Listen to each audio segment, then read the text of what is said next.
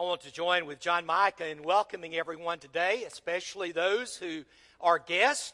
Uh, we may have guests who are tuning in online. We welcome those who worship with us online. We always have a good number who do that every week, and we're glad you're here. But if you're a guest, June and I would love to meet you. As you are coming in, you may have noticed there's like five hundred different ways of getting out of our auditorium. And so we have to announce each week where we're greeting. We're going to be greeting through these doors right here this morning. And so if you're a guest, we would love to meet you. Come out and say, hey, we're visiting today, so that we uh, can get to know you and call you by name. We'd appreciate that. Let me mention a couple of other things that's going on. Uh, first of all, we are in need of teachers for next year in our kids' ministry. Molly Kate will be joining us. She's our new children's minister, becoming the first of January, and we'd love to have a whole group of volunteers ready to help her. You can sign up back here in the back foyer. Also, uh, if you're going to Discover Hendersonville, that's room one oh one, right down to the left.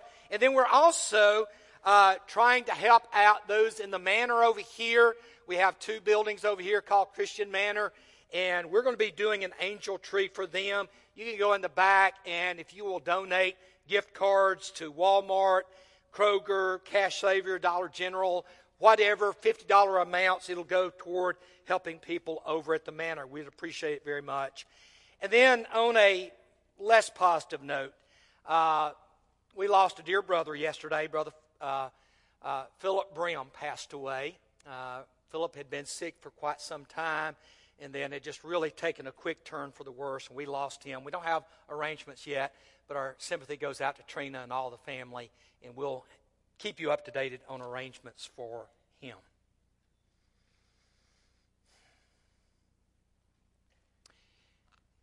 As you go, last week I tried to shock us, and, and, and that was the intention, was to shock us with the reality of Christianity in America today. And I, I threw up some graphs. Here is one of them uh, that kind of shows where we have come over the last fifty years in America. Uh, in nineteen seventy-two, about ninety percent of all Americans claimed to be Christian. Uh, and so a lot of us remember growing up in that era. I mean, especially here in the South, a lot of people went to church. Almost everybody I knew went to church somewhere. Today, that number has dropped to sixty-three percent, with only twenty percent of all Americans go to, going to church every Sunday. And so those numbers have drastically come down. At the same time, there's been this dramatic rise of what's called the nones, N O N E S. People who, when asked what their religious preference is, says nothing. Uh, they may be atheistic, they may be agnostic, or they may not even care about religion anymore. Simply not on the radar. They don't even think about it. And you see that that number has gone up to almost thirty percent. And then when you look at the younger generation, the number is closer to forty percent. And I was hoping what would happen as a result of us thinking about that last week is that it would wake us up. Jesus, over in Revelation chapters two and three, as he's addressing the seven churches of Asia, said to some of those churches, it's time for you to wake up. And I, and I think if he could say something to us today, even here at Hendersonville, it would be it's time to wake up. And then when you think about churches of Christ, our own fellowship, this is from twenty-first century Christian, and it shows basically from about nineteen ninety all the way to about twenty twenty, about thirty years, and you can see the dramatic drop. We lost some one hundred sixty thousand members across the nation. I want you to think about that. one hundred sixty thousand members. Now, Blake, I'm not good at math. You're, you're a businessman. I believe that's one hundred sixty thousand member churches. Is that correct? Now, here's what I want you to think about that. one hundred sixty thousand member churches. Five years ago in the United States, there were only thirty churches of Christ over one thousand members. We were one of them. And then COVID hit. And the average church lost fifteen percent of its membership. That's what happened to us. And so we're not up at one thousand anymore. But when I think about over the last thirty years, we've lost one hundred sixty if we had that many thousand member churches. We've lost one hundred sixty of them in just the last thirty years. And so the question is, what do we do?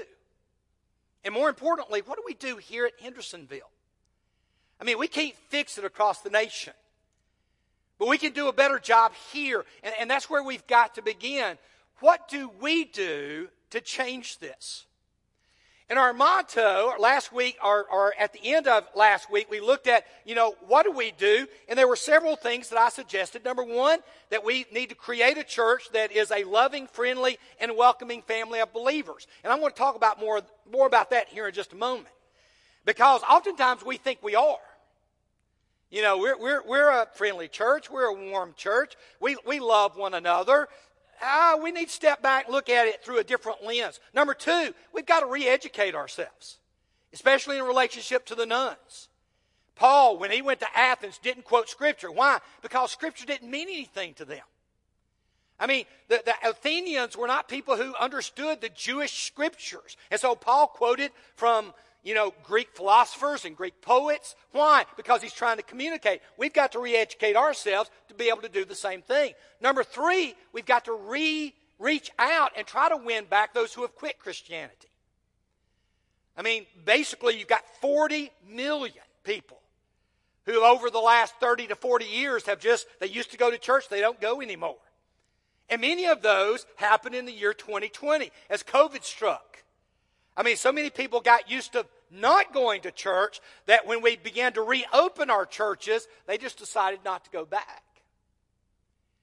And then the last one I think is the most important. We must reclaim the Great Commission, Great Commission with intentionality. And by that I simply mean that we have got to get serious about this. It can't be just the preacher's job or the minister's job or the elder's job. It's got to be all of our jobs. I mean, we've got to realize that we are the people of God. We're the mouth of Jesus. We're the eyes of Jesus. We're the hands of Jesus, the feet of Jesus. We've got to be Jesus to the world.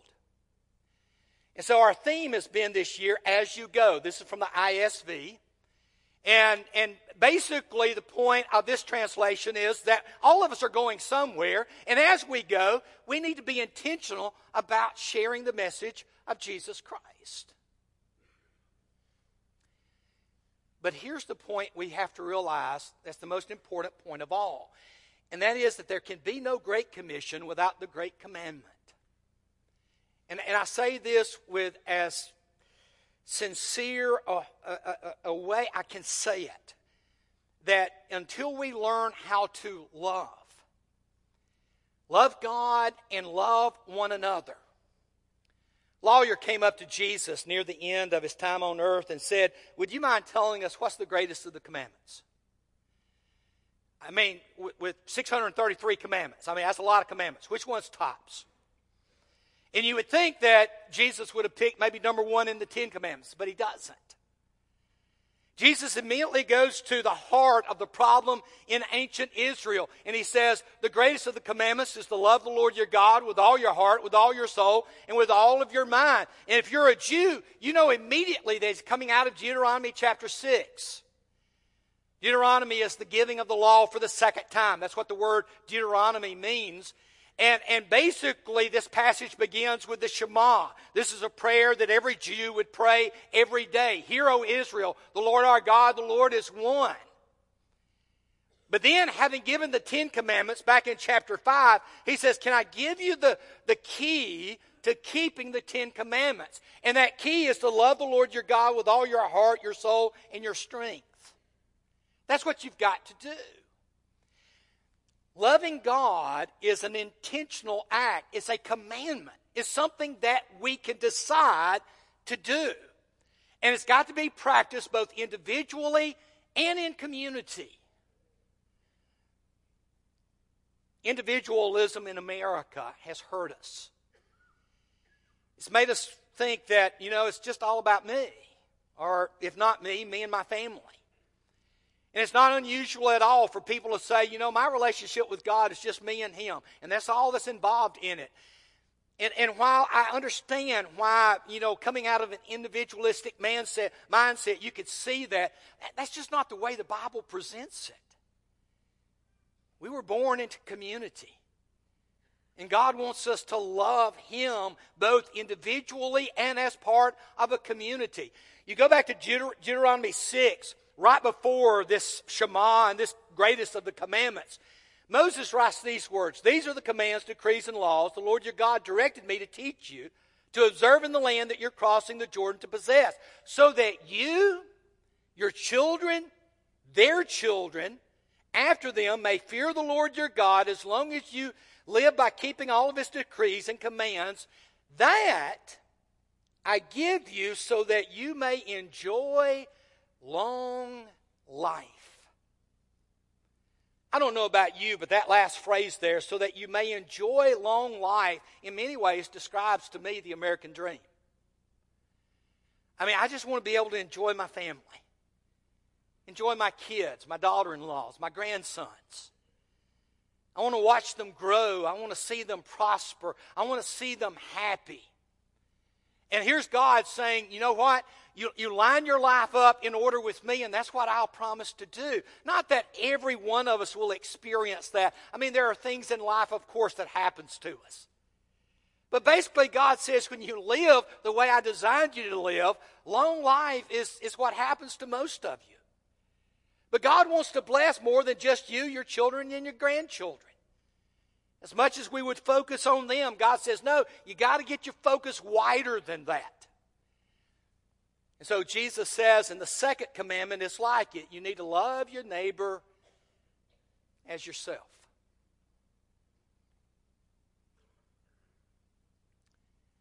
I remember several years ago, I was at church. It was a Sunday night or a Wednesday night. I don't remember which. And a brother motioned for me to come over to him, and he was sitting at the end of the pew, and so I went over to where he was sitting, and he said, "I want to tell you something." I said, "Okay." He said, "I think I can finally truthfully say that I love God more than my own family. I've never had anybody to tell me that, ever." And I think he told me that because he was struggling with his love for God. I mean, that question, do you love God with all of your being, was bothering him. And, and he had finally got to the point of where he needed to tell someone, I think I finally crossed over. I think I finally gotten there. Not that he might not relapse from time to time, but he finally could say, God, you're first in my life. And, and to love God then gives us the freedom to love our neighbor as ourselves. A lawyer who asked Jesus basically the same question wanted to justify himself. And so he said, who's my neighbor? And Jesus gives as a result to that question the parable of the Good Samaritan. You know, a story about a man who was traveling from Jerusalem to Jericho. He fell among thieves who, who robbed him, left him half dead. As he's laying there, three people came by. The first two were religious people. A Levite, a priest, the people who were closest to God, who served there at the temple. And they both passed on the other side. And then a Samaritan came by. The bitter enemies of the Jewish people, the Samaritans were to the to the Jews what the Palestinians are today. They're, you know, they're ones you don't want to hang around with. And yet here comes this Samaritan by, and he takes pity, and he cares for the man, and he makes sure he's going to be okay. And Jesus turns to the lawyer, and he asks not who was a neighbor, who was a neighbor that these people reached out to. He said, which of these three do you think was a neighbor? In other words, he flips the question. The question is not who is my neighbor. The question is, will I be a neighbor to someone? And that's a totally different question. I mean, I can't limit that. If I figure out who my neighbor is out there, I can make, oh, that's, that's my, but this is not my neighbor. But when the question becomes, who am I a neighbor to? A lot of us saw our kids grow up on Mister Rogers' Neighborhood, right? I don't know if you saw the movie starring Tom Hanks. It was a fantastic movie. He was an incredible man, Fred Rogers. But, but the question he asked, as good of a children's program as it was, won't you be my neighbor, is the wrong question. The question needed to be, can I be your neighbor? Can I be a neighbor to you, regardless of who you are? And so we're faced with a question. To whom are you willing to be a neighbor? Will it be the waiter who serves you lunch today? Will it be the person who checks you out at Publix or Kroger or Walmart? Will it be the person who just took a job there in the office with you? Will you be a neighbor to them? And we can just keep going down the list. Who are you going to be a neighbor to? Because if you can answer that question, you have the answer to the problem of why Christianity is not spreading in America today. Jesus, when talking about the importance of loving your neighbor, he said, you've been told, love your neighbor, but hate your enemy. But Jesus says, but I tell you, love your enemies and pray for those who persecute you. I don't know about you, but this right here is the most challenging, maybe, of Jesus' commandments when it comes to our neighbors. I mean, if I'm going to be a neighbor, I've got to love my enemies? Yes. And by the way, whether you love your enemy or not, let me, let me go back to this. The best way to answer this, just look at your social media post. I'm not on much of social media. One is because a lot of it's technologically above me. Y'all, some of y'all can relate to that. But more than that is how discouraged I get when those who have befriended me make posts, and I look at the post and I go, that's not a post of a Christian.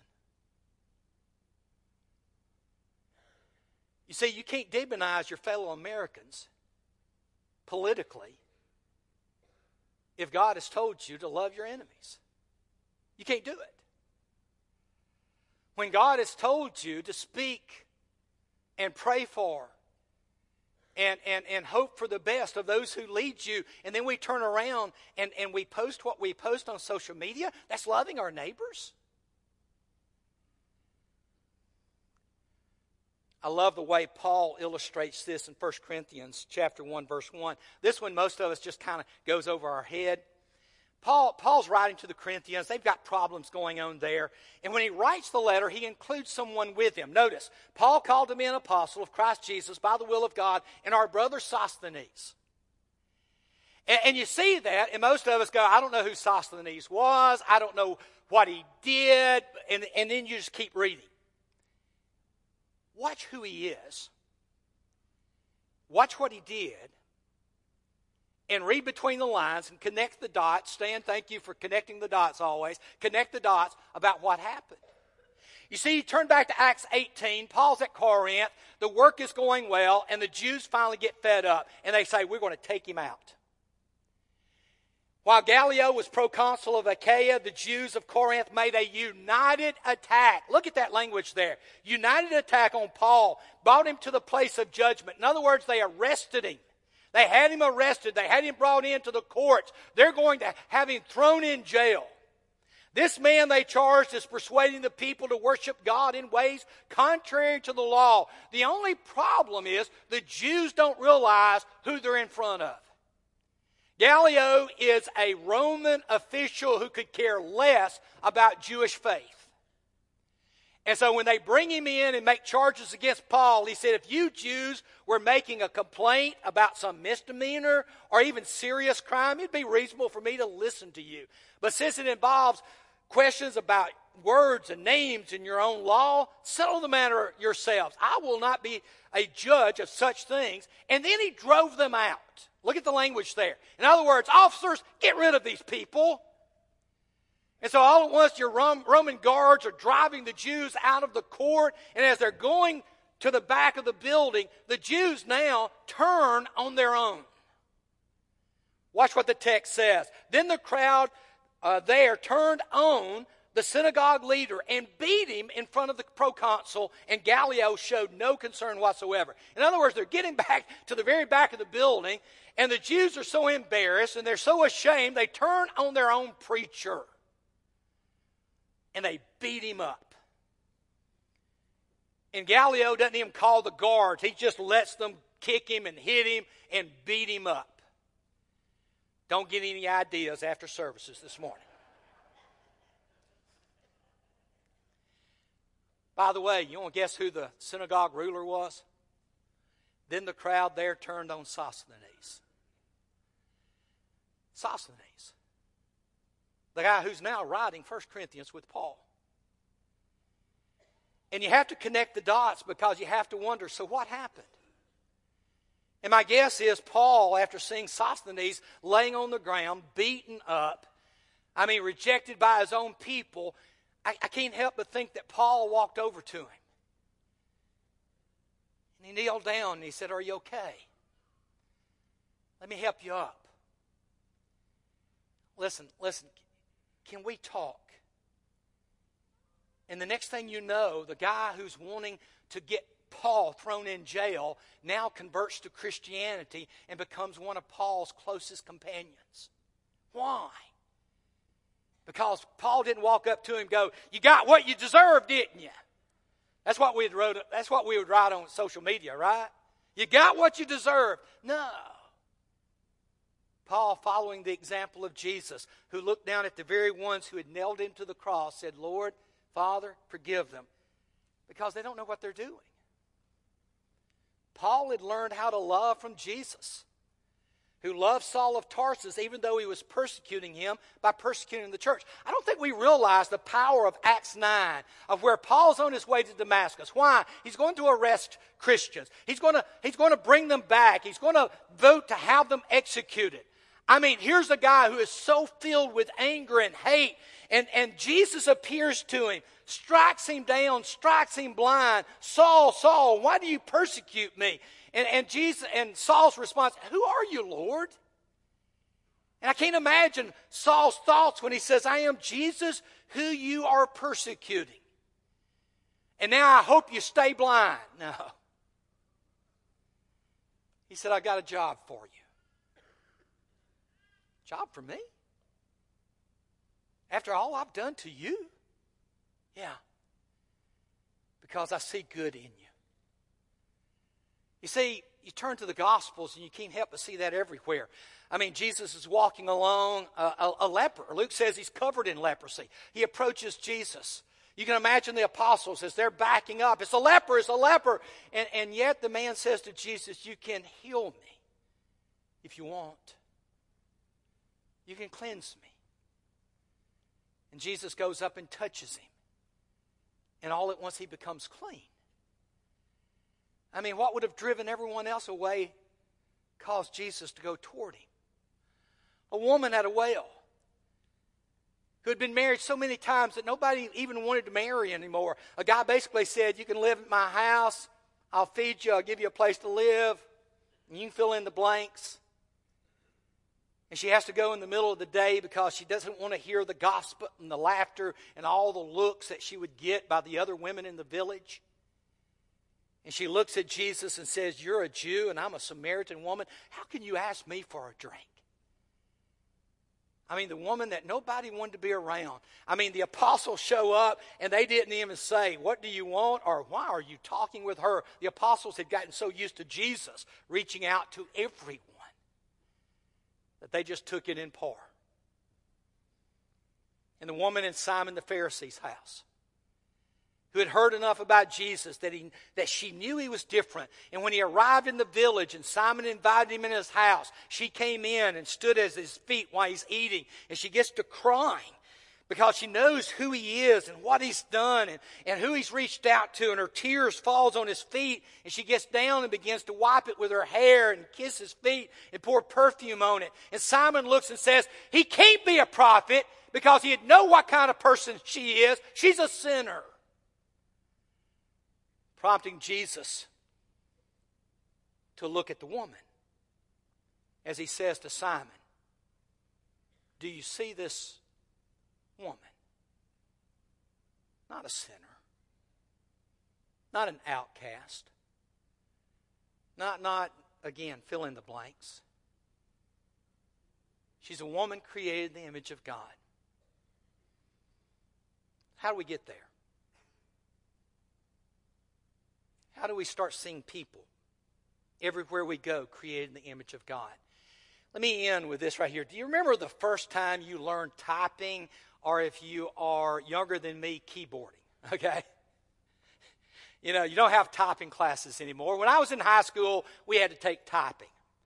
And then, you know, years later, my boy said, you know, what, what are you taking this this uh, uh, year? I'm taking keyboarding. I, you taking what? You know. Well, keyboarding, keyboarding is typing, except not using a typewriter. How many of y'all remember these? By the way, how many of y'all still have one? Wow. Okay, I, I don't have one anymore, okay?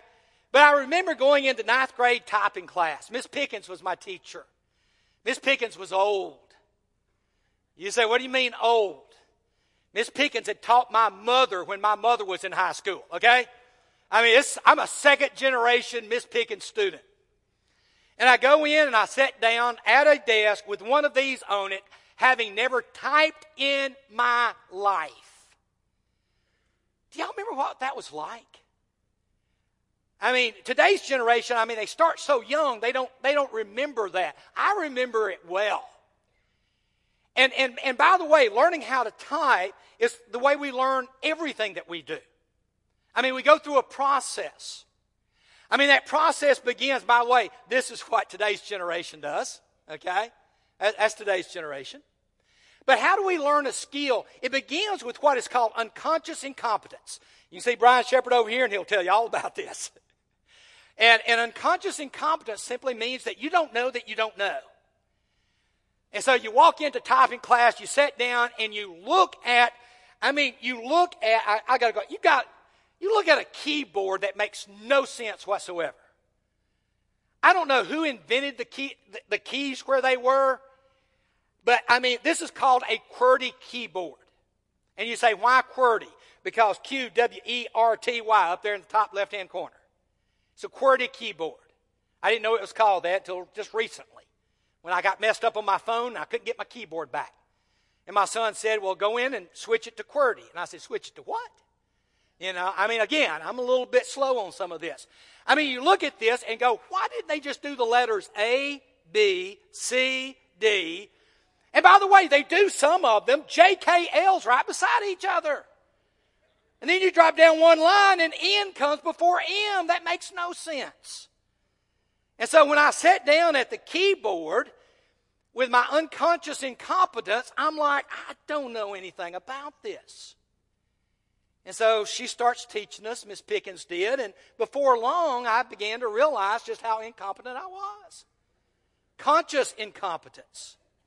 We all go through it. I mean, you're like, okay, this is something I've got to learn brand new, yes. And now you're aware of it. You see, today we can leave here and not notice anybody around us. We can recognize for the first time how many people around us we don't recognize. Conscious incompetence. And then what happens is you go to conscious competence, which simply means you begin to realize, okay, here's where the letters are on the keyboard. And, and do y'all remember how you would, I mean, that first year of typing, T, H, E, you know. I mean, you're finally getting those letters down, and you're doing one at a time. And then what happens over time? What happens over time is unconscious competence. You get it down. I sit down at a keyboard now, and I don't even think about how you spell the letters. My, my fingers just type, and the letters pop up there. Why? Because I've done it so long now that I am unconscious, but I'm competent in my typing skills. That's what Jesus was. That's what Saul of Tarsus became. Someone who didn't even have to think, you know what, this person may not be a child of God. He just automatically, they just automatically were drawn to people. Why? Because that's what the Great Commission does when it's based on the Great Commandment. The first step to becoming a disciple maker is learning to be intentional, unconscious, competence, I mean, we are there, and, and, and we just do it because of who we are as children of God. And so this week, can I ask you to do these things? Number one, ask God to increase your love for Him. I know it's a command to us, but but faith is too. And, and one father one time says, I do believe, but help my unbelief. I do love, but help what's lacking in my love. Number two, ask God to help you become a neighbor. Not to look for neighbors, but become a neighbor. Changes the whole way you look at the world. Number three, ask God to open doors. And let me just tell you, you better be prepared to see those doors, because when you start asking God, send people my way, He'll do it. I promise you. And number four, then start listening. Because let me tell you, you can't build a relationship, and I've had to learn this the hard way, when you talk all the time. You got to learn how to listen so that you get to know people, who they are, what's going on in their life, and most of all, who they need, whose name is Jesus. I don't know where you are today in your walk with God, but let me challenge you. If you need to work on your love for Him, work on it. I mean, pray about it. Worship with fellow believers. Spend time with God privately, one-on-one, because only when we learn to love Him with all of our being will we learn to love the world like Jesus did. If you have a need, we have elders who will be in the front and back foyer. They have name tags that says elders. Go to them. I'll be down front. I'll be glad to help you. Whatever you need is, let us know how we can help right now as we stand and sing.